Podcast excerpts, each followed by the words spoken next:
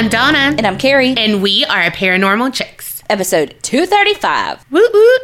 All right, well, I have to tell you. oh, Jesus. So, me and Tiffany have started playing Punch Bug again. And you know how we get around playing it like we're we we got to win. Well, we were coming back from Birmingham and she had already got one when I was merging onto a thing and she's like, "Well, you know that's how I do it." But cuz I can't see, like I'm like, Time out. Do they know you went to Birmingham and why? no, we can get to that in a minute, Okay. but it d- this was on my brain Okay. and so that's it. But um so I was like merging, I was like, "Go- "Girl, you can't, you know, whatever." Well, so at the we hadn't seen any other one. On the way home, we we were close to getting home and I thought I saw one cuz you know, when it's a small car and it's like a different color, like it was like a lighter green color, my brain just says punch bug. Mm-hmm. Well, I was like, punch bug, and then it registered that no, it's not. She said before she could even register like that it wasn't a punch bug, like she wasn't thinking it wasn't. I screamed. I was like, no, it wasn't. I'm God, shit, motherfuck. what did I say? God, now of course when I'm like trying to think about it, but like I screamed and I was just like, no, it isn't. I suck at fucking life. but like I just said it in like one breath, you know? She was like, good God. I'm like, it's not that serious. Why did I go? Like, I can't remember the words. She probably did. Like, she'll she'll be like, no, this is what you said because it's scarred into her memory. it's like I don't like being wrong. Okay. We fucking know. Jesus. but yes, we went to Birmingham on Monday because I went to UAB for dermatology stuff. We're trying to see what's wrong with my skin. And basically, they were like, Yeah, you're not textbook, but we're going to take you anyway and see what's going on. So I got a biopsy done, and Kerri gets to take out my stitches this time. And I said, I said, you're gonna finally get to do what you're gonna you've always wanted. And she's like, what? I'm like, I don't remember ever being Yes. like, I'm so excited to take out your stitches. No, you're like, I could do it. I could do it well, every because time. it's pointless to pay for an office visit when I could just do it. well, okay. One, I had never had stitches before the first time I had gotten them out, and I had to go to the office anyway because they needed to test for something else. So I did it, and then it's like, I don't know, but I'm gonna just trust Kerri with my life. Okay. But I go back in a month, so I will let y'all know what's going on. We're falling apart. Been falling apart. I finally finished Devil in Ohio. And what did you think? It was good. Okay. I don't um like I don't I can't, you can't say anything without like giving shit away. Yeah. you know. But it, I felt like it could have ended faster, but then sometimes I'm like, well, shit, you could have done more with that, you know. Right, So like there was some stuff I was like, the storyline just like dropped off, and then some stuff I was like, well, you should have dropped that off and Yeah. kept that other thing going. One hundred percent. It was it was definitely worth the watch. Yeah. Would I watch it again? No. But I'll tell you what I am watching: Game of Thrones. And Tiffany can also tell you this. She's like, "Can you get over those seasons?" Because everything she would say, I'm like, like on Game of Thrones when so and so. She's like, "Shut up." I'm like, "That's all I'm doing with my life right now." Okay. And you know the hatred I have for certain killers and all of that. Like we'll say, you know, the one who murdered his whole fucking family starts with a Chris and ends with a Watts. Like the rage I have for him, I have that for a fictional character as well. And that's fucking King Joffrey. If you know, you know. But the guy who played him, he, he's like a kid. Okay. So he's going to be my next uh Green Mile guy. Yeah. Where you hate him and anything he is. It's like, no, he's a really good actor because he made me hate him. Like, hate him. That's this guy. You know what's going on though? Kerri's already got Dun dun dun dun. Halloween decorations. We had fun putting up the decorations, but there was a moment of sadness though because I realized that this time last year when I was putting them up, my dog Bo was still alive, and it was just a couple weeks after that that I had to put him down last year. Oh gosh. So yeah, this is, we're coming in on kind of a, a harder time of the year. Yeah. But we didn't put the outside decorations up yet because it's still 975 degrees outside. so we're going to have to mow like six more times before Halloween. So we didn't want to put up the outside stuff and have to like keep taking it down to mow around it. Yeah. So we'll wait till closer in October for that. Yeah. I did put up my wreath on my door, but not like the whole shebang. And I know how much some of y'all hate them, but I did buy two more. Um, what are they called? Inflatables. Yeah. Yeah. Fucking Walmart got me, man. I love a damn inflatable, and some people hate them, and I love them. Yeah. I, I don't hate them. I don't like them. But I will say, because I like how you leave them up all the time, because when you deflate them during the day, that's when they get so dirty. Yeah, well, and to me, that like defeats the purpose. Like, mm-hmm. just leave them on. Yeah. What we did do when we were putting up the decorations was we watched Hocus Pocus, and it had the trailer for the second one, and I cannot freaking wait. I know. I can't wait either. I haven't seen No. really anything. And so I don't want to see because it's going to ruin it. I am the exact same way. I do not want to see the trailer. I just saw it was on there, but I will not watch it. Yeah. But one thing I think is so freaking cute is because you know how in the first one, when their brooms get stolen while they're trick or treating, and so they have to get like whatever they can from the, Yeah. the devil's house.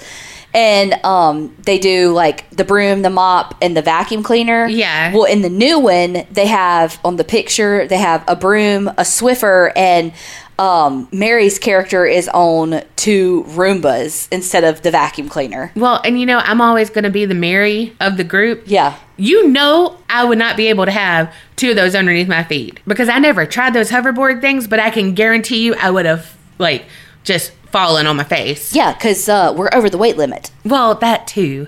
But, like, I laugh at all those videos where the parents are trying to do it, but, like, I, I'd be the same way. Oh, 100%. I, I wouldn't even be able to get on it. No, me either. Like you'd be holding me, Mm-hmm. me trying to do it. But that, like, so I'm like, Mary, more power to you that you could put your legs on that and flat because uh, I couldn't do it. It is so funny, like me, you, and Tiffany. Well, Tiffany's hair is purple right now, but it's usually red. Like Mm-hmm. we really are all three of them. Yeah. We've been trying to be that for Halloween for like decades, but Donna says their dresses are too hot. They are. They are. It's way too much fabric. Literally, that has been our conversation for 20 years.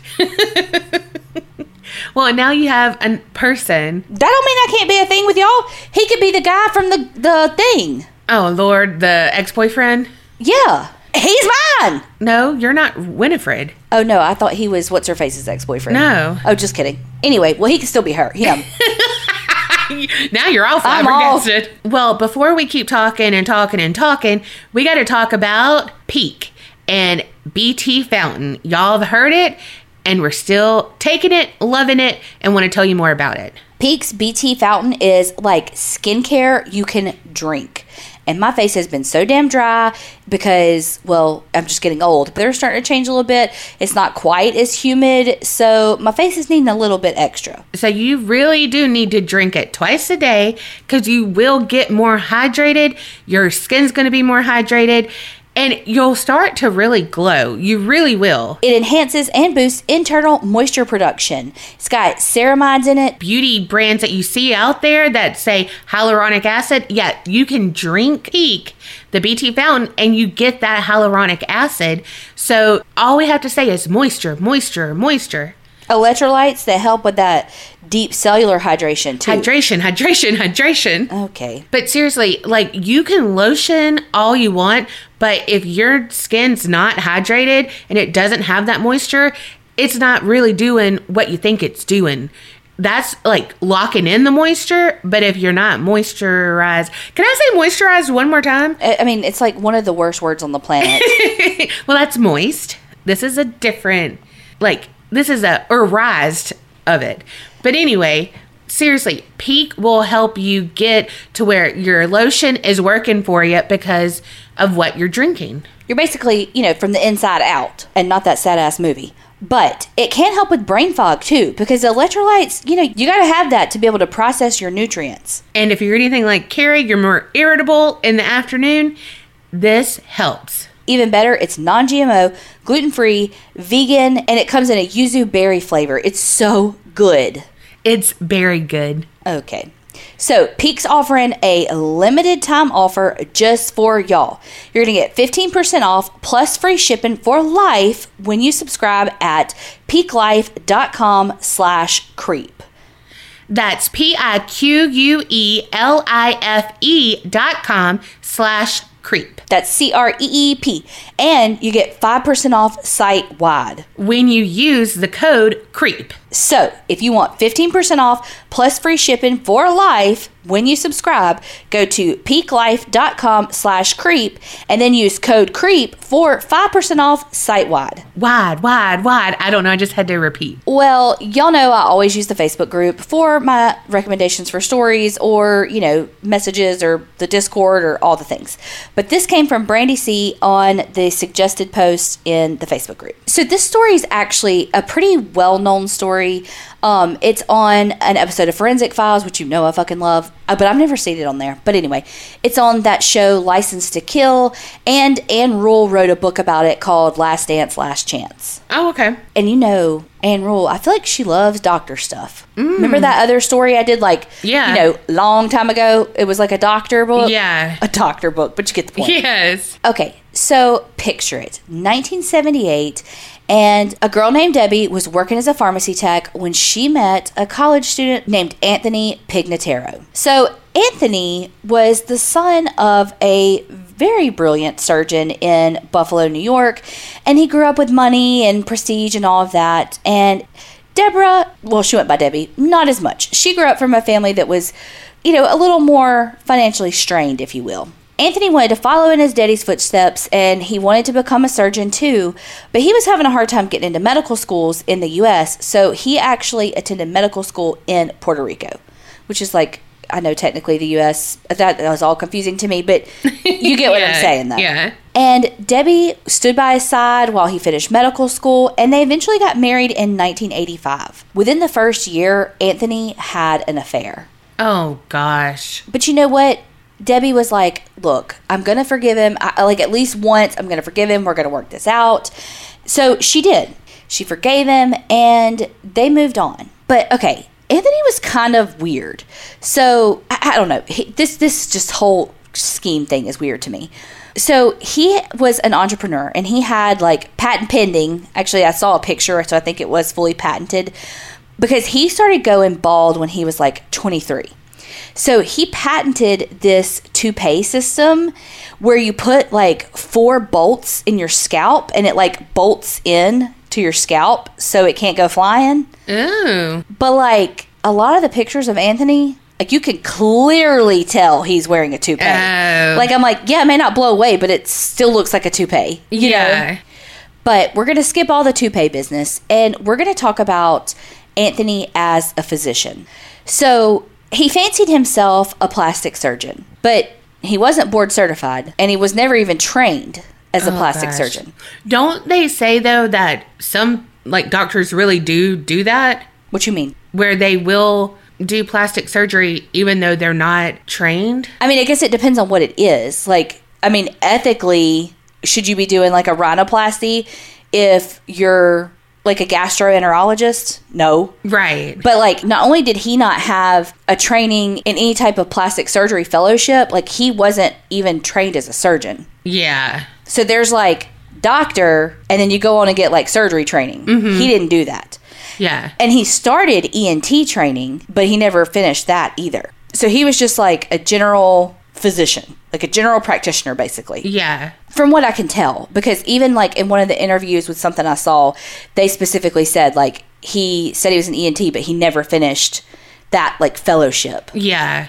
So he has a plastic surgery practice where he does surgery inside of his clinic, not a surgery suite, his clinic, like in the basement. Oh. So part of this story starts when a girl by the name of Terry, for her 39th birthday, sh- her husband gave her the gift of liposuction. Like it was something that she had wanted forever and ever and ever. And finally he was like, look, you know what? For your birthday, you can go go see uh, Dr. P, get you some lipo. Yeah. She was super excited about it because she had had a baby and she had done everything she could to just get rid of that her belly and she just couldn't do it. And so it was everything that she wanted. Yeah. So Terry went for her first consultation with Dr. Pignataro, and everything seemed awesome. Like she was totally at ease, was what she said in that show, License to Kill, and she felt fine. So in June of 1997, when her husband dropped her off, that's when everything changed.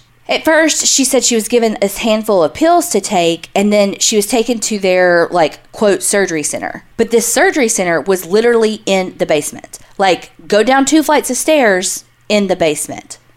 Damn. Also, can I just take this moment because I've still been thinking, I swear I have heard that before that, like, be careful who you pick for your plastic surgeon because they might not have, like you said, the fellowship or whatever, but they don't have to Right. to be a plastic surgeon. Right. Okay. Well, that's what I said before, and you were like, Yeah, but I'm saying, like, there's, like, ethical things with, like, they can't just, I don't think they can just do anything. Well, I don't. I think God. Why do we have to say think like that? But on that show with the guys, the husband of the woman, You know, botched. yeah, I think that's what they had said. But anyway, so I was just thinking, like maybe with like a dermatologist, you wouldn't want to get something removed.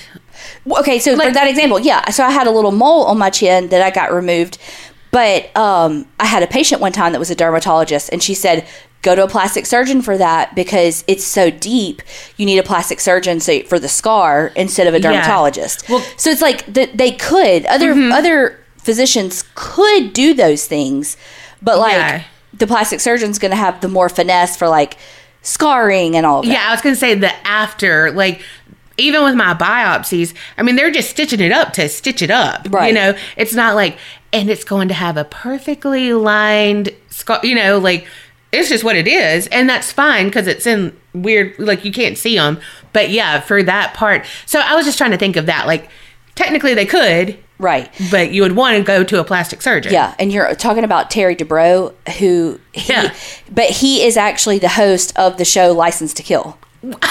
yes, Sorry, I just jerked my neck. I know. She was so, like, I wish I could have seen her. She was so shocked. You know, I love those kinds of Connections, yeah. So Terry gets taken down to have her surgery, and she's put in this chair, and she's like, "Wait, this isn't right. Like, where's the light? Where's oh, the?" Oh, it didn't even have a light. Yeah, but she had already taken this medicine and she's like, no, something's not right. Like, I don't like this. Like, she was wanting to back out, but it was like too late because the medicine's taken effect. And it's Yeah. like she can't tell them. And she says the last thing she remembers is literally moaning and waking up at 5 p.m. in the waiting room, completely dressed. And her husband picked her up to take her home, and blood is literally pouring down her legs. Oh my god. Like, she said her daughter had to mop it up. holy shit. when she goes to look at her stomach, she sees there's like almost 20 staples across her stomach. What? For liposuction? Right. But not all of the incisions were closed. So, like, there were points where she said you could stick like a whole finger in there. Oh god. So, of course, she calls Dr. Pignataro and he's like, don't worry about it. That's just extra fluid, like excess fluid from the surgery. Nothing to worry about. Just rest. We'll check on you in the morning. You're fine. Oh my god. If it was that much fluid, you would have a drain. Well, so she sleeps on it, but the next day she's in more and more and more pain. I can't fucking imagine. This So- why did you do this? I know. So she goes to the emergency room, and the doctors are like, Yeah, you're in pain. He nicked your fucking intestine. What? and she had gotten this super bad infection. And some of the sutures that he had actually placed cut off the blood supply to part of her abdomen, starting to cause it to rot. Holy fuck. she had this four inch hole that was left. And then you remember how your mama used to have that big wound on her stomach that she had to have her suck pump for? Yeah. uh, AKA uh, wound vac. But she was left with a hole like that, like a four inch hole that was an inch and a half deep. fuck. An inch and a half. Not that, half an inch uh. deep. Sometimes I invert numbers. Don't mind me. I'm like, good God. But so she had to spend quite a few days in the hospital getting IV medications and stuff to literally keep her alive. this is my personal nightmare. So while she's in the hospital, she wakes up at about 2:30 one morning and there's somebody there to see her. Oh, fuck. He did not. The audacity. Yes, it's Dr. Pignataro. He's holding her chart and literally yelling at her to go home. What? He's like, go home, nothing's wrong with you. And the nurses come in and are like, bro, you gotta leave. Like, you can't, bye. Yeah. You did this to her. Leave. Yeah. But here's the thing there was not a formal investigation into his practice until August of 1997. Of course. Of course there wasn't. This is when his patient, Sarah Smith, came in to have a breast augmentation. So, Sarah was 26 and the mother of two. She went in for this breast augmentation, and at some point, she still had feeling. Like she literally said, ouch. So, he gave her some more I think phenobarbital, but don't quote me on that because what do I know about medicine? But he gave her some. Sorry, did they even have IVs and stuff? Yes. Okay, just because they gave her pills that. Yeah. And I'm like, wait, wait, wait, wait, hold on. Why were you given pills? I, I'm, I'm pretty sure. Actually, I don't quote me on that because uh, could I say that one more time this episode? I don't actually know that they had IVs, but I'll tell you why in a second. Oh, okay, okay, okay. So, but but I think yes because she's kind of out of it, and he gave her some more medicine. Yeah. So that's why my gut says yes. But so he gives her some more of the medicine, and he starts to do the procedure. But he gave her too much, and Oh it depressed her respiratory system, and she went into cardiac arrest. Oh my gosh. So 911 is called, and when the first responders get there, this scene is a disaster because Dr. Pignataro does not have any of the equipment that he should have. He does not have a ventilator. So he's putting What? yeah, so he's putting patients under sedation with no fucking ventilator. When they get there, he's like trying to do CPR and all, but he's trying to open her airway with a coat hanger. What? What? A fucking coat hanger. What in the. What? Not a tube. Like, why would you think of a coat hanger anyway? Like, that just shows, like, what a barbarian he. Like, But literally, of all the things that you're trying to like open an airway with, why is that what you chose out of all the shit you've got? Which ain't much, but but so that's why I said I'm not sure about the IVs because he didn't even have a ventilator. yeah. But I think so because he gave her some more medicine. Right. So I'm just like, why did you have a coat hanger down there and not anything else in the surgical center? because one, it's a basement. Right. He did not have. Okay, so this is who was present for all of this. Him, his wife, who was like Debbie, who's just kind of like an office manager. Yeah. Question mark. Um, an LPN, which is a licensed practical nurse, and a 17 year old high school student. That Oh is my God. their like tech question Oh, mark. yeah. So a lot of stuff threw shade at this, and I actually asked one of the nurses at work this because a lot of the articles talked about how he like cut corners like with costs and all that, and they were like, he didn't even have an RN, he only had an LPN, and I was like, wait, can't you can't have an LPN in the OR? And the nurse I asked at work said that you can, but that there's medications, that, of course, that they can't give as an LPN than an RN can. Mm, okay. So a lot of times you need the RN in the room to be able to do those medications. Okay. So okay, I get that, but I also did not like the shade of a lot of these articles and Yeah. an LPN because an LPN is a fucking nurse. Yeah. Like, don't be throwing fucking shade because all these other places, the minute you end up in a fucking nursing home, you're gonna wish that LPN's taking good care of you. Right. So fuck off. But anyway, that's my soapbox today. So he had the LPN, his wife, the 17 year old, and him. Did not even have an anesthesiologist, Yeah, that's scary as fuck. which is why he coded her Uh-huh. with too much fucking medicine because he's not an anesthesiologist and he didn't have a vent to open up the airway that he just fucking killed by giving her too much medicine. Yeah. I'm picturing like fucking Saw basement. Same, You know, actually. and then like I and just because he's whatever, I'm just picturing like him taking skin off, like the flesh, and just like throwing it Throwing on it- the floor. You know, like what the fuck is going on? I, I don't know. And like, I, I don't know. And we'll, we'll talk a little bit more about the wife later, but like, I just feel like, how is the wife not like, something right? Like, also, he's not a plastic surgeon. Yeah. Well, I'm thinking about the student. Like, was that just a worker, or were was she from like No, no, Allied no, no, Health? no, no, no, no. It was like a worker. Okay, because I was like, if it's from like Allied Health, no, no, no. no. someone she should have been like, uh, and this is what happened at my job the other day, and they would have been like, wait, what? Skirt? What? No, no, no, no, no. So, of course, the first responders were like, um, s- some, something's not right. So they like called the police. Thank God someone did. So the next day, Terry, who was from you know the first patient, mm-hmm. she gets a call from the doctor. She's home recovering. She gets a call from a doctor who had treated her at the hospital and is like, "Do you know what a lucky woman you are? That son of a bitch just killed a 26 year old mother of two. Oh my gosh. So the police department opens up an investigation because if he would have had the proper ventilation system there, she would have lived. That is heartbreaking. Because the first responders were able to bring her back with CPR, but she slipped in a coma and she eventually passed. Oh my God. You know what? I hate everything about this story already, but I hate that he is preying upon people who have an insecurity or a need. Like, I don't know what her need was, but like Tiffany talks about getting a breast reduction and mm-hmm. stuff. And it's like, that's a need for her. Some people, it, you know, like it is debilitating.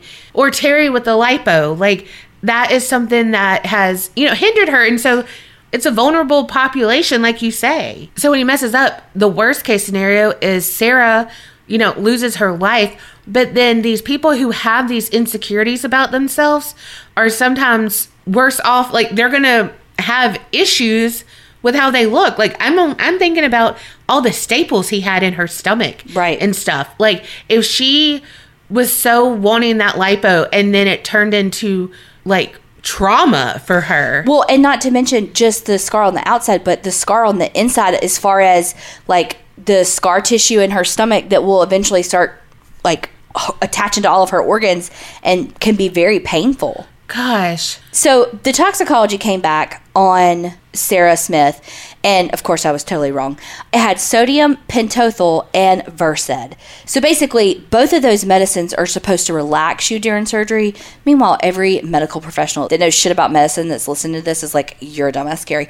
But basically, it was so high that she could not breathe on her own, and because he didn't have the ventilator there to do it for her, she died. Wow. So the LPN that was there, she only had six months of experience, and none of it was in a surgical setting. Wow.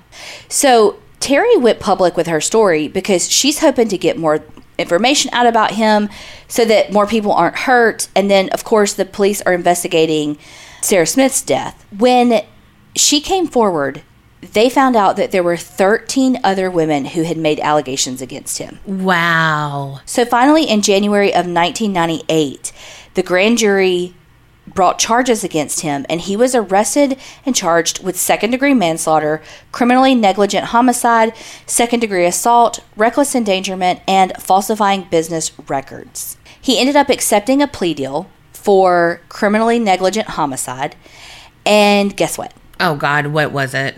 He got sentenced to six months in jail with five years of probation. That is fucking ridiculous. He killed someone. He's maimed others. He's done. Oh my gosh. Did his medical license get taken away? Yeah, that was part of the plea agreement is that he could no longer practice medicine. But no one's gonna fucking check up on him, so he could because he's doing it out of a fucking basement now. So after he gets out of prison, he's having a hard time finding work because I mean everybody knows who he is, right? He's having an another affair. Mm, of course. I don't know what words I just said. He's having another affair. I said he's like having another affair. Oh, I literally heard you perfectly. So well, anyway, he's having one of those. But here's the thing because his mom is who is supporting the family financially. Because remember, his dad was like this well to do attorney. Yeah. Not that, surgeon. so, you know, he came from money. So his mom is basically footing the bill for everything. wait, what happened to his wife? Well, she worked for his clinic. Yeah. I mean, she in the six months she didn't find another job. I'm not sure. They had young kids, so uh, who knows not, what yeah. could have happened. Yeah. But you know, they're making it work despite all the things because they had like Debbie and um the good doctor, just kidding, fucking hate that. But they had actually separated for a little while after he started having the affair again. They got back together and they were making it work. Well, then in 1999, Debbie starts getting sick. She starts having all this like weird pain, with numbness in her fingers and just like her feet and stuff, and a lot of nausea. Like she just doesn't feel good. She's starting to have some memory loss, and even to the point where, sorry, and she even becomes so debilitated that she has to use a wheelchair a lot of the time. Oh my gosh. Poisoning? Well, the doctors are like, what the fuck is going on? Like, they have no idea. So they're like, okay, well, maybe it's Guillain Barre, which is like a. Honestly, I don't think they really understand it, but they think maybe it's viral, and then it like basically makes you paralyzed, but it can come back, but it doesn't always come back. Everything doesn't come back, but it, most of it does for most people, I think. That's scary. It's very scary. But she at, she, at this point, she's so sick. But at this point, Debbie is so sick, and they don't know what's going on. Like they're like, "Is it Guillain Barre?" Is this deja vu? I hate you right now. but she gets better. Like just randomly, kind of gets better, but then she gets worse again. Oh, this is definitely poison, and that's how it always happens. So they're like, okay, well, maybe it's her gallbladder. And old Dr. Doc, he's like, take her gallbladder out. Like, if this is what's making her sick, like, take her fucking gallbladder out. Oh my god. And they're like, uh, no, she is so sick. She would die on the table. We're not Yeah. taking her gallbladder out. Like, she's too sick. Absolutely not. Like, we got to figure some more stuff out. So then they're like, okay, maybe it's that myelodysplastic syndrome, which is like, it's like my dad had it, it what they thought right before, like, it kind of turns into leukemia, from what I Oh, okay. understand. So they're like, okay, let's look at some of her cells, like, under the microscope. So her physician goes and looks at her red blood cells, and he's like, so he goes back and flips through all his textbooks because he's like, I, I know this. What, but like, is this what I know this is? yeah. And sure as shit, arsenic poisoning. Uh huh. So, in all the forensic files glory, they take a hair sample from her because that's the best way to see how long it's been happening. Mm-hmm. Because the problem was is that for a little while there, they were like, "Wait, what?" Because the Pignataros had two kids, a daughter and a son, and at one point, the daughter started getting symptoms too. And so they were like, well, is it in the water? Because, you know, arsenic used to be used as for like embalming fluid or Yeah. it- an embalming substance. So they're like, okay, well, is it in the water? So they're like doing all these tests on all these things.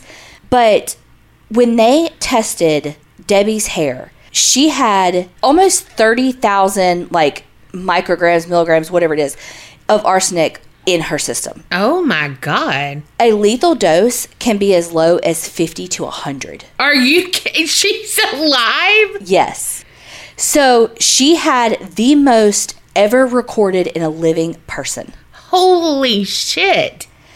So they start doing some digging, and they, of course, figure out it's Anthony, Dr. Pignataro, that did this to her.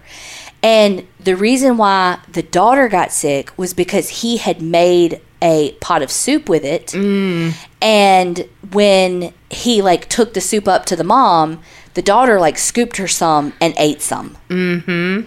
and they figured it out because there was a specific like rat trap thing that he had bought to use around the house. It Yeah. like these specific little circle jar can things, and like it was totally enough of arsenic in that to kill someone. Yeah. But where he fucked up was he gave her little bits at a time and it didn't kill her when he finally gave her like that big last dose Yeah. to like be like, okay, can we kill her? Because he had she had built up a tolerance to it. Yeah. So she she even says like on the forensic files, she's like, he's probably like basically like this bitch won't die. Like that's Uh-huh. basically what she said too. Like he's probably like, why won't she die? But because he gave her these little bits along the way, keeping her sick, then when he gave her the big dose, she had built up a tolerance for it and it didn't kill her. Can I have her immune system? Fuck. She's strong. So this is why they think he did it. Wasn't well. One of the things is he basically could not get a divorce because his mom would have cut him off. Uh huh. But also, they think that because when Sarah died under the knife, he was like, people die in surgery all the time. Like it's it's it's part of the business basically. Yeah. And so they think that he wanted the surgeons to try to remove Debbie's gallbladder so she would have died on the table. so he Oh. could be like, see, patients die all the time during Yeah. surgery, during routine surgery. Oh my gosh. Now, they had even, um, because Dr. Pignataro had made it sound like um, Sarah Smith's husband was after them and like trying to kill Debbie because he killed Sarah and like somebody had like spray painted killer on the side of their house. But they're like, no, we're pretty sure he spray painted the killer. We know that Sarah Smith's husband was out of town when all of this poisoning was happening with her. Mm-hmm. Like, it was not him. Like, it was 100% the good doctor. Yeah. But like, what kind of convoluted thinking is that? If I can get my wife to die on the table, then I might can get my medical license back because I mean, if she died and Sarah died, I mean, it's the same thing, right? A What dumb the fuck? narcissist. Legit. Yes. Legit. So he ended up pleading guilty to charges for arsenic poisoning. What he served? Two months? No, he actually got 15 years for this. Finally. So I don't know. Like I kind of just wonder though, how much did Debbie like she was in that surgery with him. Like she mm-hmm. knew cuz she's the one that said on the episode of Forensic Files that he didn't finish his training in as an ENT. Like so she knew all of that. She knew he wasn't an ENT. She knew he wasn't a plastic surgeon. She knew he was doing all of these surgeries without a surgery suite, without an anesthesiologist, without all of this stuff. And she was there for it. Yeah. But no matter what you think about that, she didn't deserve to be No. poisoned. She said that she wishes that he would be forced to take the same amount of arsenic that he gave her Yes. because she has lasting impairments from the arsenic because it damaged the nerves so much like in her hands and all mm-hmm. that she has she is going to forever have deficits from the poisoning. Wow. So it doesn't end there. Oh gosh. So after he got out of prison, Like after the 15 years or whatever? Yes, after the 15 years, because he got out in 2013, he moved to Buffalo, New York, and he opened a business called Tony Hot Cosmetic LLC. And he changed his name to Tony Hot, like H A U T E. Um, insert the Lane Bryant Hote Cash or whatever. Maybe it's Yeah. Hote. I always say Hot. Maybe it is Hote. Anyway, don't mind me. Um, so he says that this business, this this Hote Cosmetics, is skincare, and it's skincare where you use your own DNA derived plasma, and refers to himself as a doctor on the website.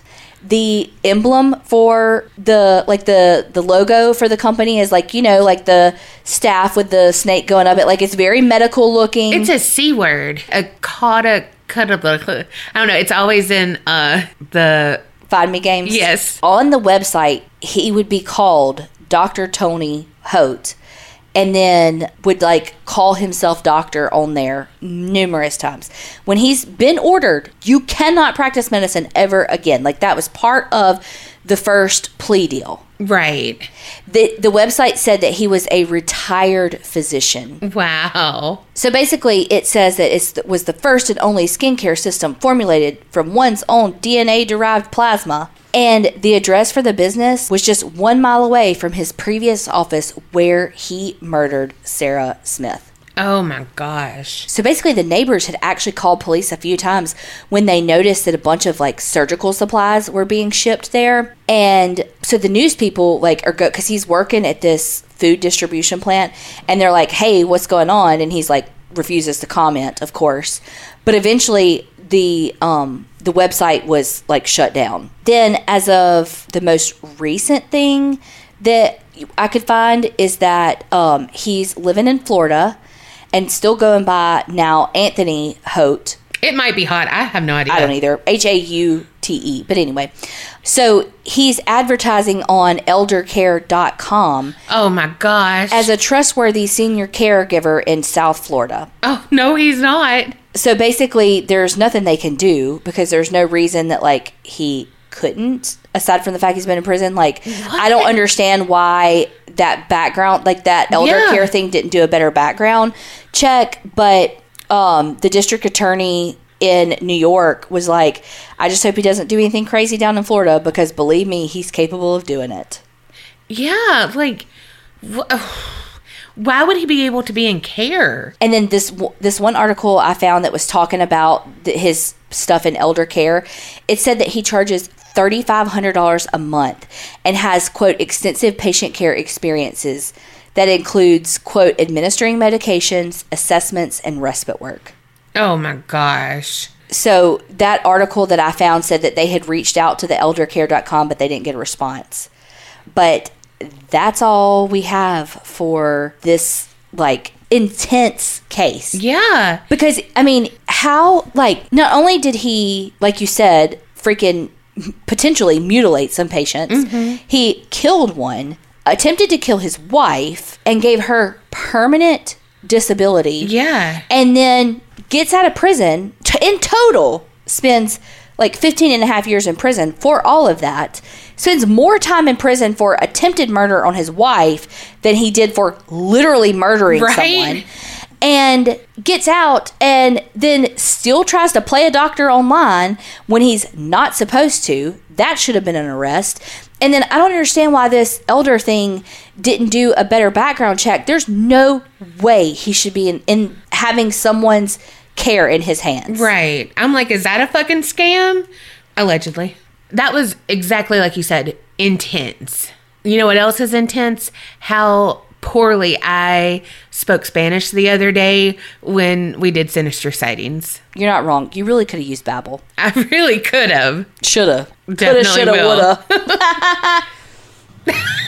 I don't know what that that laugh was, but what I do know is that uh, Babbel's is the bee's knees, and they're back, and we're super excited about it because Babel is so different than any other tool to learn a language. First of all, there's 14 different languages that you can learn, including Spanish, French, Italian, German, just to name a few. And with Babbel, you have little 10 minute bite-sized little lessons where you can learn and start having real life conversations in as little as 3 weeks. And they're not just using AI for their lesson plans. Babbel's lessons were created by over 150 language experts, i.e., not me and Kerri, and they're voiced by real native speakers, not computers. So that really helps you with improving your accent and your pronunciation because Babbel has specific speech recognition technology to help with that. And that's okay if you don't do well with lessons. You can access podcast, games, videos, stories. And then if you're one that needs a live class, they got you, boo. I'm like, you're speaking my language with the games right? because teach me in a game and I am in it to win it. Right.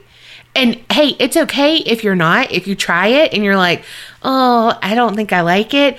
I mean, I don't think you will do it, but you have 20 day money back guarantee that Babbel offers you. I know we've said this every time we've talked about Babbel, but one of the things I love the most about it is that it really does help you with your pronunciation and accent because when you have such a strong accent as your natural like speaking voice and language, it's really hard when you go to speak another language and it just sounds like Kerri with a southern accent saying German. Yeah. So that's why I really like Babbel because it teaches you how to do the accent. Hey, can you say accent one more time? Well, apparently, I'm all about the words right now. So if you want to learn all the words in another language, go get up to 55% off your subscription at babbel.com slash creep. That's B A B B E L dot com slash creep for up to 55% off your subscription. One more time for the cheap seats in the back, babbel.com slash creep. Babbel is a language for life, or if you just need to know how to say, Can I get a Coke in a different language. All right, you might have taken us to New York, but I'm going to take us back down to Texas. Where? Texas. There you go. I'm going to talk about Granbury, Texas. It's about 80 miles southwest of Dallas, so we were so close yet so far away. And if we were going anywhere other than the festival and we didn't let Colby go to damn Top Golf, oh Lord. but they got a Top Golf because that's been the only place we'd have been able to go. Uh huh. Why did I repeat the same thing twice? You that's your normal thing. You bookend. Well, their slogan is that Granbury is a place where Texas history lives. So, a little bit of history is it was founded in 1887 and it basically started on 40 acres that was donated. It was named after General Hiram B. Granbury, who was a Confederate brigadier general. His name was spelled differently. It was spelled Grand B E R R Y, but this is Grand B U R Y. We are doing all the spelling in our episode today. People say that they believe someone misread the name when they were looking at a document, but others say it's because he chose to spell his name like Granberry, like the B U R Y. So who knows? I went through a whole phase where I wanted my middle name. It's Lee, and I wanted it to be spelled like I guess I in my head it was a more feminine way, so it was L E I G H, and I was just like, no, this is going to be a thing. That's how I want it spelled, and it didn't happen. And now, like I, if I had that, I wouldn't want it. I like my name now. Anyway, the first building ever was a log cabin that was a courthouse. But soon it became a stop on the railroad, so the town started to grow. And very quickly, like within a few years, that one lonesome building had 38 others surrounding it. Granbury is the county seat of Hood County, which just happens to be where Davy Crockett's family received 640 acres in land grants after the Texas Revolution. Davy? Davy Crockett? King of the Wild Frontier? Yes. Damn, not that one. God, I'm such a dork. Well, there's another famous person that is said to be associated with Granbury, and that is Jesse James. Do you have a thing for him too? Uh-uh. You don't know the song about Jesse James? No. I don't either. Oh, I was like, uh, well, then I just in my head started singing that Toby Keith should have been a cowboy, but it's like uh, riding my something like Jesse James or whatever. Anyway, he is supposedly buried there, but there's a little debate as to when he actually died and where he's buried. Some say that he was shot and killed in 1882, but others say that was another person that was in the gang and Jesse didn't die then. And they say that he met a woman, fell in love, and also fell in love with the city of Granbury. So much so that later on he returned with his grandson until Jesse James died of natural causes. And so he's buried in Granbury. A lot of the James family descendants, they believe this version to be true and they've like dedicated a headstone to the Granbury cemetery and like they go and visit it. And so it's not like they just did it and forgot about it, like they go and visit him. I'm not a big, like, go visit a grave type of gal. Me either, which is why I have my family with me in my house. All right, but like I mentioned before, this place really does have a lot of history, and it seems like some of those people of the past don't want to be forgotten. There's a lot of different places around Granbury that it's said that there's spirits there. There's some places that don't have a lot of information, but there have been sightings, like the Square Cafe in downtown Granbury. It's haunted by an apparition known as the Woman in Red. Not the lady in red. Nope, That's- woman. That's registered trademarked yeah. by like a perfume company. Yeah. I mean, I think that's actually a song, right? I think so. Well, several employees have seen her, and she's often spotted on or nearby the stairs. Another place is a restaurant named Farina's, and the ghosts are in the rooms above the restaurant. However, there's been an incident downstairs that the employees say is due to the ghost. There was a wine glass that was forcibly thrown from the shelf and shattered, and no one was around. But it wasn't just that employee who saw it, there were two customers, and they watched it happen too. Another place is a store called Market on the Square. It's located at 112 North Houston. And I hope that's not Houston or something because, you know, I will fuck up a Texas name. I'm so sorry, y'all. It sounds like the kind of store we would love, Kerri. Antiques, furniture, and vintage decor. Well, sign me up. Unless it's haunted. Well, it is. But there's an apparition that they call the Faceless Girl. And she loves to play with the toys and has appeared in pictures. And you know, people are like, uh, there wasn't a little girl there. But um, why is it gotta be the faceless girl? I get that she probably doesn't have a face, but like that is creepy. And also reminds me of Game of Thrones because it's like the faceless god or god of a thousand faces, whatever. See, I went straight to the Amish dolls. Oh, yeah, yeah, yeah. But one place that has a little more background is Langdon Center.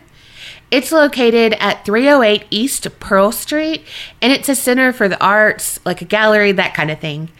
It was named for Dora Lee Langdon, who was a huge fan of the arts and left money in her will with the instructions on turning it into a cultural center. Because first, it was a home to the Gordon family. It was built in 1882. Alonzo Peyton Gordon, or he was known as AP, he was the father of the family and he had a saloon, he had a mercantile store nearby. And so, like, you know, they were well known, they were very successful. And the house stayed in the Gordon family until 1982. So, literally a 100 years in that family. Anyway, people have claimed to see AP while they were at the house. They also hear phantom footsteps. The doorbell will ring, but uh, it's been broken for many a year. AP's granddaughter, Audrey, she passed away when she was just five years old in 1908. She loves music and loves to play with the children who hold their recitals there. People hear a little girl's laughter and they've witnessed a young girl running up and down the stairs, but when they go to find her, no one's ever there. During one paranormal investigation, the group was playing the guitar and singing because they were trying to interact with Audrey because they knew she liked the music. Well, it worked. When they paused for a minute, they didn't know it, but they had caught an EVP of a little girl saying to not stop playing. If I had been there, she would have been like, Tell that girl to stop singing. She's ruining it. And if Kerri had been there, she would say, Tell that girl those are the wrong lyrics. You are not wrong. Another famous place for paranormal happenings is the Hood County Jail Museum. Obviously, it was a jail and now it's a museum, but it was built in 1885. It's a two story building made of limestone that's native to Granbury. And it also has a tower that they used as the gallows, but it said that only one person was hanged from there. But then I saw another one that said no one was, so I'm not sure on that.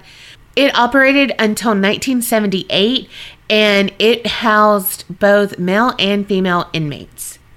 The first floor had four bedrooms and one bathroom, and it was basically like the check in and the sheriff's living quarters. The second floor had three rooms, the gallows, and it had a single cell and then a main cell. So the single cells, it was to house the women or the mentally ill inmates. And then the main cell was set up like a cell within the cells. So it was really like an iron cage for these people. They were two cells within that big cell and they had four beds in each. So it was like really tight living quarters. There was one common toilet and one sink. You know it had to be bad. Like serious oh gosh. But then one of the sheriffs decided that he would get rid of the one window that they had. And so they bricked it up. They used four pipes, like four small pipes for fresh air. So, can you imagine? No. In fucking Texas, like the heat, the every like I you thought I was sweating bad in Dallas then? Oh god, I would have been a puddle. I would have escaped because they would have been like oh, it was liquid goo going down the stairs. Like that would be me. They're like, "Did you just see Alex Mack come up?" And if you thought that was bad, it wasn't bad enough because hornets would wreak havoc on the inmates during the summer. So they had to stop up the pipes and get no fresh air at all. So the smell, you know, had to be terrible. But it was that or get stung like fucking mad by hornets. Here's the difference Tiffany would have been like, leave the pipes open because nothing ever stings her or bites her. Me and Kerri literally could have been away from the hornets and they're going to like go downstairs, find the vents and like come in. That's the damn truth. Like, what the hell? But I do need ventilation. and circulation. Yes. Oh my gosh. Well, they have different artifacts and stuff like that because it's in the museum. And they say that they seem to work as trigger objects for the spirits in the jail. People have heard disembodied voices, like a woman yell, Leave. There's been slamming of jail cells, and even a man's voice that was like growling at someone. Mysteriously, the sheriff's badge that was on the first floor under a glass covering that was locked, it disappeared and it had no tampering at all. There's a book called Ghostly Tales of Granbury by Brandy Herr, and it talks about a Native American man named Joe. It gives information on how Joe received his name. There was a group touring the jail, and one of them said that she could do automatic writing.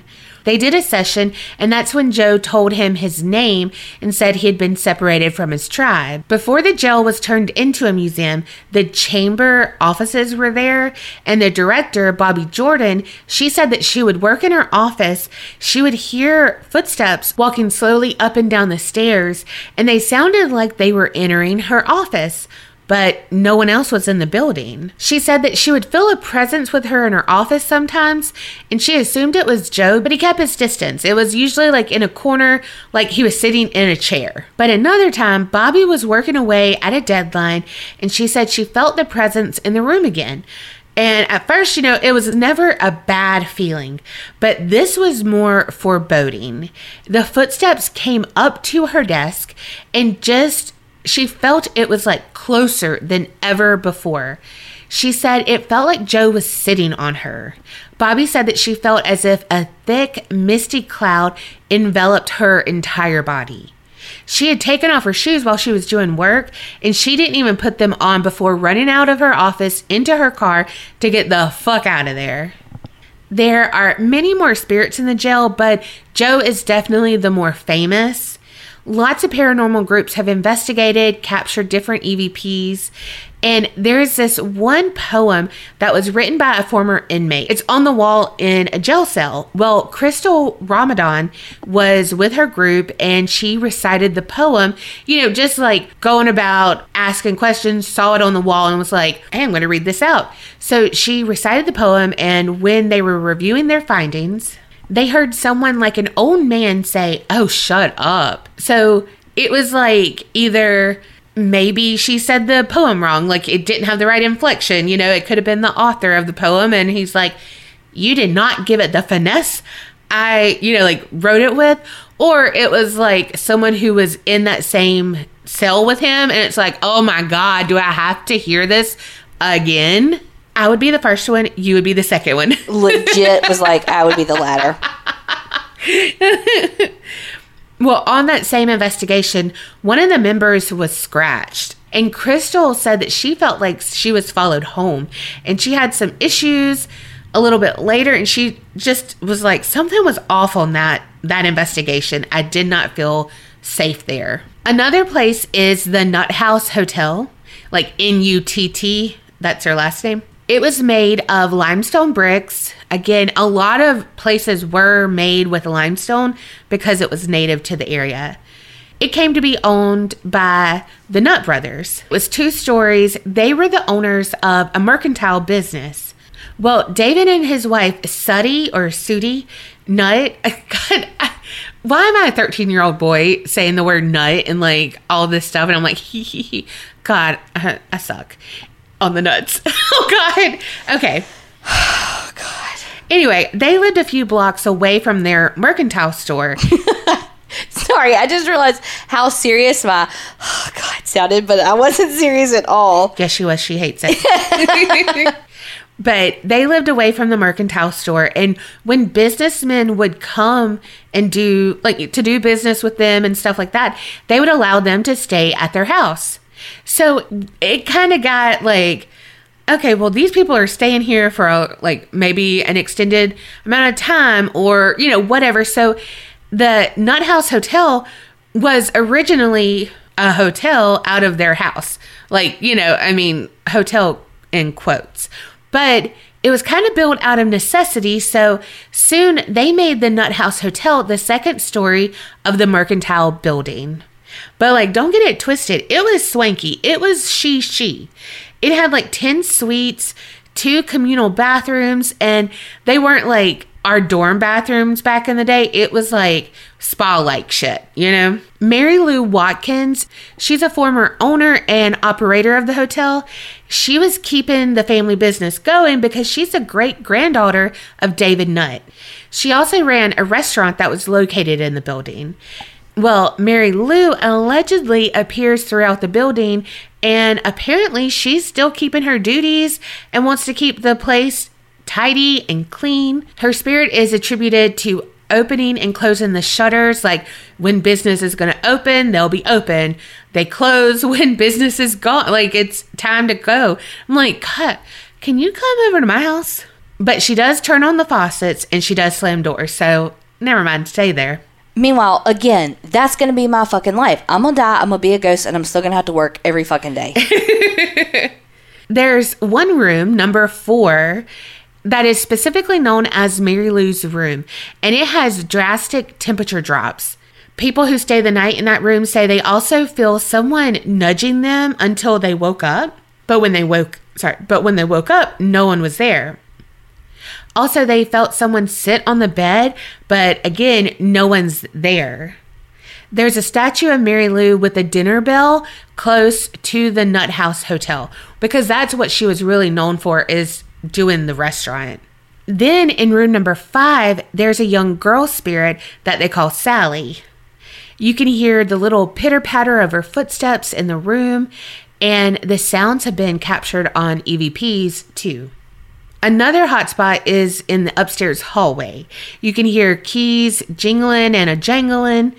There's more footsteps. There's also disembodied sounds like laughter that fills the hall.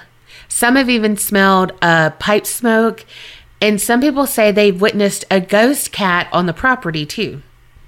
But the last location we're going to talk about is the Granbury Opera House. So, through my research, so when I was searching this stuff, something said that theater got big in Texas during the battle for Texas independence and it like came about from Mexican war camps. I had no idea. I mean not like theater in general, but like just in Yeah. in Texas, like how it became that. But the Opera House was built in 1886 by Henry Kerr, who was a retired city official. It's two stories and it had a saloon and a saddle shop on the first store. On the first floor, and then the theater was upstairs. And now there was a sign that told men to remove their spurs before entering the theater. Oh, that's cool. Yeah. There were also dances that were held upstairs, like there was a ballroom and stuff there. The Opera House closed in 1911, and there were different businesses in and out of that building, but it had fallen into disrepair, needed to definitely be renovated. And guess who it was sold to?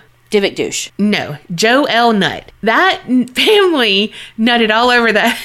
Ma'am, did you write that down? Yeah, I couldn't get there. I That said does not surprise me. the Nutt family nutted all over that town, apparently. I can't with you.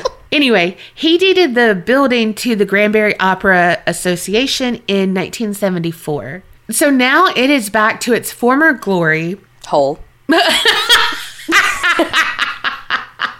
didn't know there was one. Hold on. Donna's like, wait, was scared? How many miles is it from Dallas? But there is one famous or infamous ghost that people say they've seen there. And you'll know the name. It's John Wilkes Booth. Heard of him? Yeah, it's a joke. Okay, who is he? He shot Lincoln. Yeah. well, it said that John Wilkes Booth was shot to death at Garrett's Farm in Virginia, where they found him soon after the assassination. Well, there's a conspiracy theory that some, like, higher ups helped Booth escape and then killed another man to look like they killed JWB. Is that what we're calling him? That's what we're calling him. Okay. I just got really tired of typing his name. It's very long. um, so he found his way south. landed in Granbury where he used the name John St. Helen. Now, this man, John St. Helen, he was a bartender in the late 1870s. He was well liked because he quoted Shakespeare and shit. You know, he was very like, See, yeah. Well, apparently, he even performed at the very own opera house that we're talking about. So, anyway, later in life, when he was on his deathbed, he confessed his sins to a priest. He told the priest that he was JWB and that he had shot Lincoln. He said that there was a murder weapon wrapped in newspaper and it was hidden under the floor where he lived. And he was like, it's under like this certain floorboard.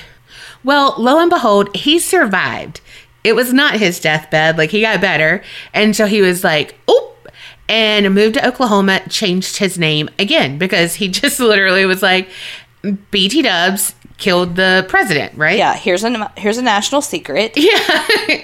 yeah. So, you know, he couldn't have people knowing that shit. So, anyway, in 1913, John St. Helen died by suicide. However, later on, in 1938, the house was demolished where he had lived.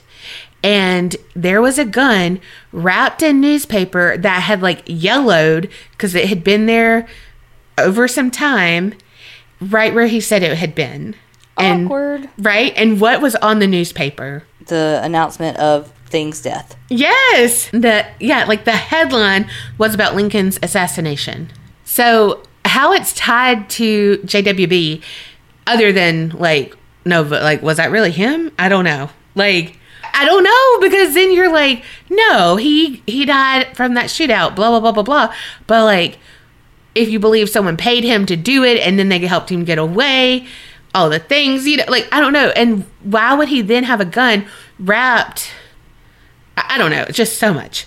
Anyway, but there is an apparition. It's seen dressed in large black boots and a black coat, and he's been heard quoting Shakespeare.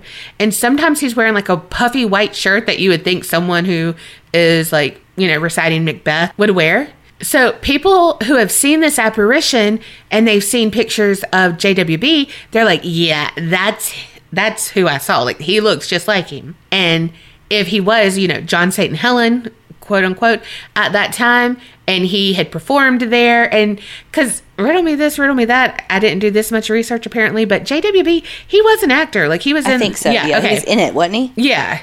So okay, Americans, we don't know shit about our shit. no, we don't. Um, we just make cute names like JWB.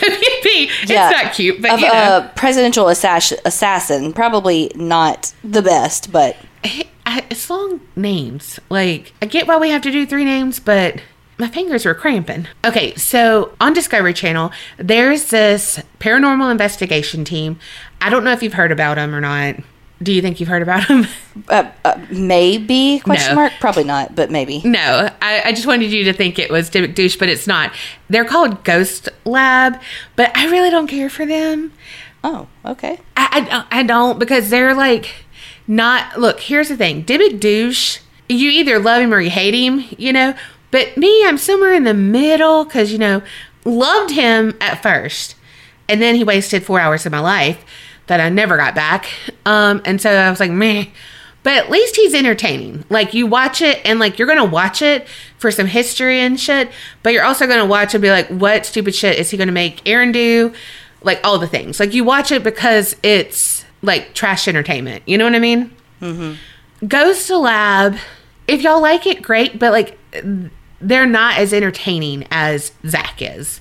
If you know what I mean, and like, Zak's not that entertaining. He literally provokes a ghost for 45 minutes, however long the show is, and then freaks the fuck out if the ghost does anything back to it. But that's what's entertaining because you get to make fun of it. Like when we watch on a watch party, like we can be like, in three, two, one, Zak's gonna be like, Possessed. yeah. So like that's what I mean. Like you, it's just something like you know, I don't know. I just feel like Ghost Lab isn't it for me. Okay, so I didn't watch the show because I would have to pay for it because it was not available on my Discovery Plus. Now, riddle me this, riddle me that. Why do I have to say that every fucking time? I don't know. But I don't know. I'm the Riddler. But like, it, this is from season one. I think it's episode eight, if you can find it. But it went from seven to nine on my thing. And I'm like, the fuck? I was IMDb in it to be like, now y'all said that y'all had a thing. Could not find it because I was going to watch it. I was going to be like, you know what? Just watch it for the podcast. Take one for the team. Mm-hmm. But then I said, nope, not paying to watch them. So they said that they like caught some anomalies. Could not find what anomalies. Well, yeah, they're not going to post what they found because that gives it away. But see, like Zak and them, they have enough followings that they do those fandom wikis and stuff, so you can find all their stuff there too. Well, they can't help that they're a slightly smaller broadcast. Well, and I will, I will say, Ghost Lab is n- like not the worst by far, by far. But ain't no one Ghost Brothers. Uh uh They are amazing. Love them, love them, love them. So seriously, if you hate Zak and how he doesn't antagonize the ghost, because like totally get that, the Ghost Bros, they're they're not like that. They're funny in like an actual funny way, and I feel like they really treat the ghost with respect. And if they're not, like they're trying to get a date with the ghost, you know. so Truth. there it is. Anyway, but I did watch a YouTube video by Love Jar Vlogs, and they took a tour of the Opera House, and the guide told them that in the late 1930s is the first time that like they have on record that someone said that they saw a ghost there. The cleaners of the theater, they saw two women sitting near the front. So they were like, oh shit, we got to get the police here because these people should not be here. But no one was there. And that happened several times. Also, I'm, I felt really bad for those people who clean the theaters because my parents did. And I will tell you, that is a fucking freaky job when it's just like empty and rows of seats and like it's at night, obviously, because it's when it's closed. I was freaked the fuck out every single time I was there. Every time. Yeah, but you're kind of a scaredy pants. I mean, don't get me wrong, I'd have been scared too, but like you are scared. Well, pants. not just for like ghost. I was scared like someone was there because it's so easy to stay like go into the bathroom and shit. Yeah. Because not those workers are not gonna always go and check every stall and stuff. So it's like, uh uh I agree with that. The fifth floor, that's where all the costumes and stuff is. Well, that's where a lot of people feel a presence. Like they say they feel it everywhere, but like right there, it's like radiating a presence. On the fourth floor is the grand ballroom. Eh, but now they have like that covering over the hardwood floor. I can't think of what it's called, but uh it's a dance studio.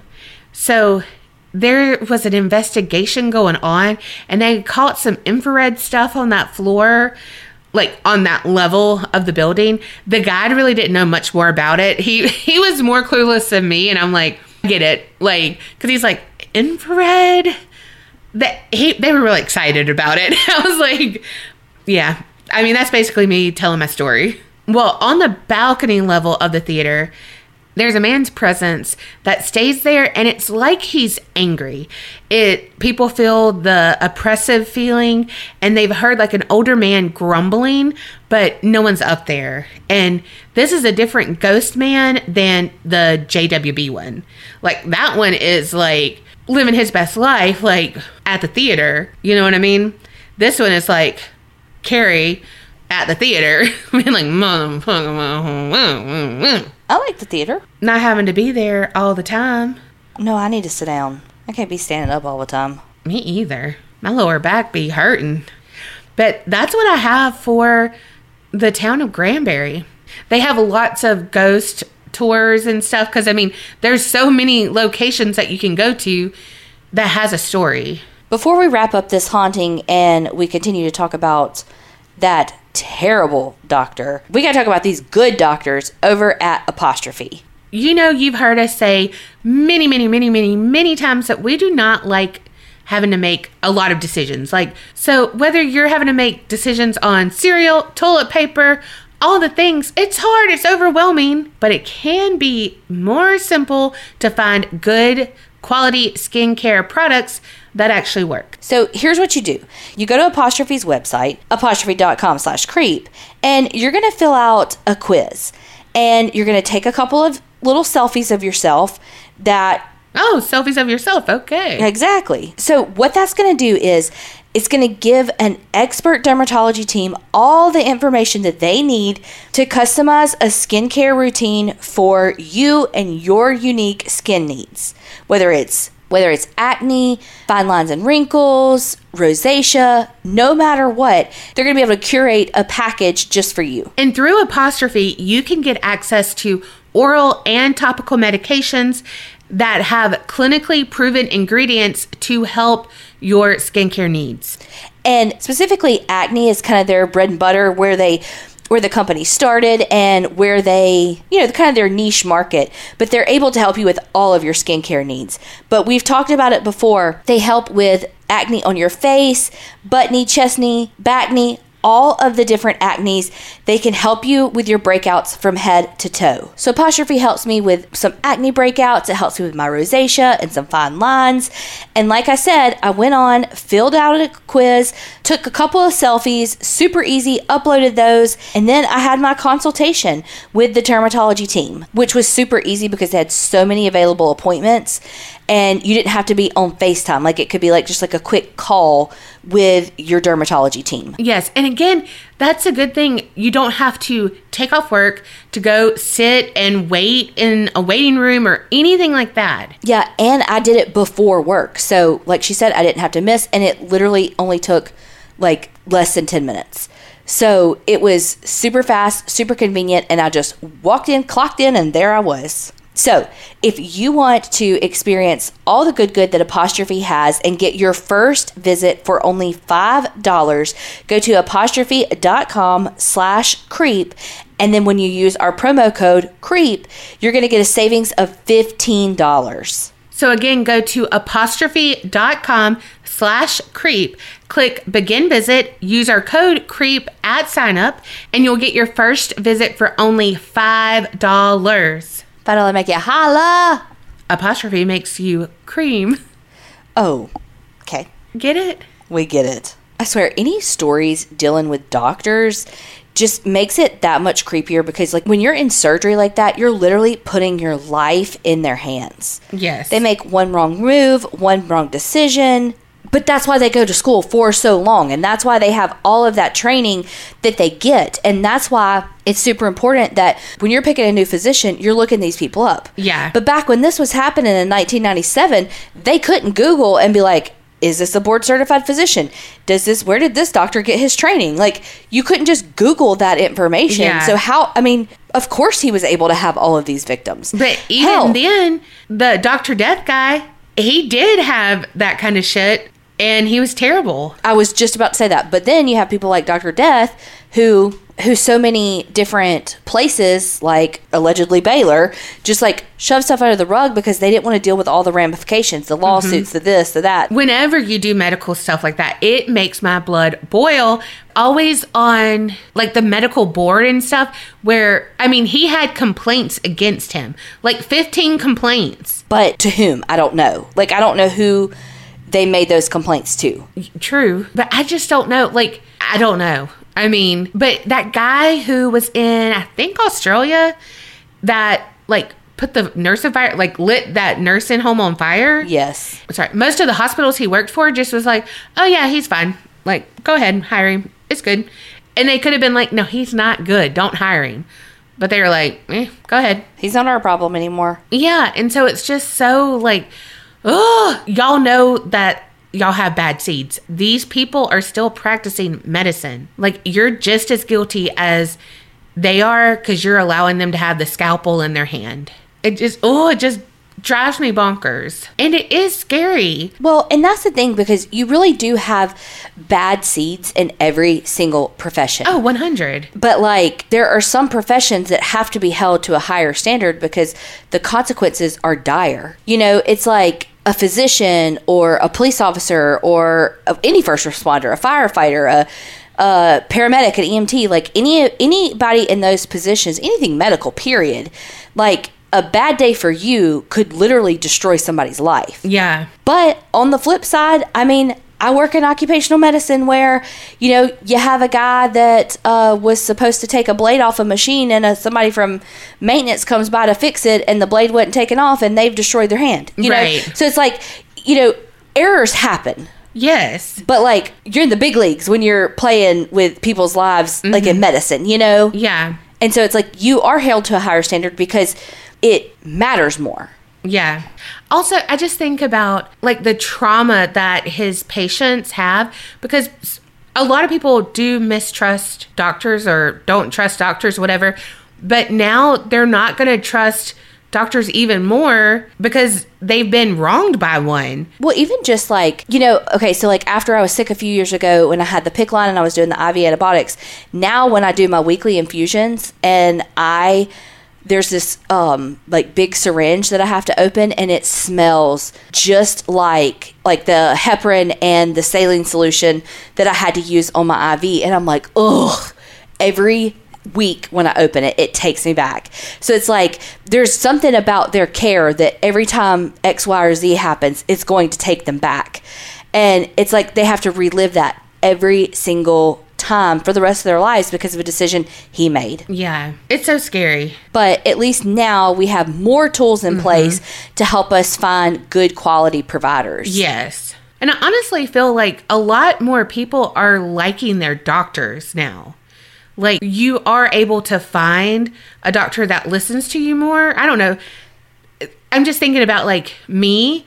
I found doctors that like actually take what I say and like listen and don't just say lose weight. You know? Right. I feel like you have found people because I think you mentioned about like your IG, IV, Mm-hmm. that like a lot of people were just like, yeah, yeah, yeah, whatevs. And now they're like, oh no, like that's legit. Yeah. Well, it sucks because you had to be not listened to a long time before you, you're diagnosed. But yeah, I think that the um, our expectations of physicians are changing. Like, you know, they're not up here and everybody else is down here anymore. It's like, no, I'm paying you. You're here to help me. Yeah. You're not going to treat me like shit Yeah. because that's true. If you can fire a physician just like a physician can fire you as a patient. Like, Yeah. you don't have to go to them. Yeah. So if you're out here listening to this and you're like, I hate my physician, do like Kerri said, like, don't be scared to go seek a different opinion. Stand up for yourself too because you're your, you are your best and only advocate. and you know what's going on with your body. So if they're saying that doesn't make sense, okay, great. Write all that down and take it to another person because someone else is going to listen to you. Because sometimes I don't use the right words that I'm needing to say, you know? Like, it, just take this for example. One time I was trying to tell a mechanic like what my car sounded like. Like and so i recorded it one time because when i was telling him you know i'm like and it was like da-dum da-dum da-dum you know or whatever. And they're like okay. It, that gives them nothing. So i was able to record it and stuff and it did sound like that because they weren't able to reproduce it but they needed to get over a certain amount of like mileage you know RPMs. yeah, but like they hadn't, they hadn't because they thought, oh, it was just that whatever. But like I kept going, like, no, this is happening, and I don't want to break down on the freaking road. And so I went back like, three times, and they were like, no, we finally got it, you know. But like I just mm-hmm. kept doing it, and you feel stupid being like, ba-dum, ba-dum, ba-dum. But they finally, like, one of them were like, yeah, no, I've heard that.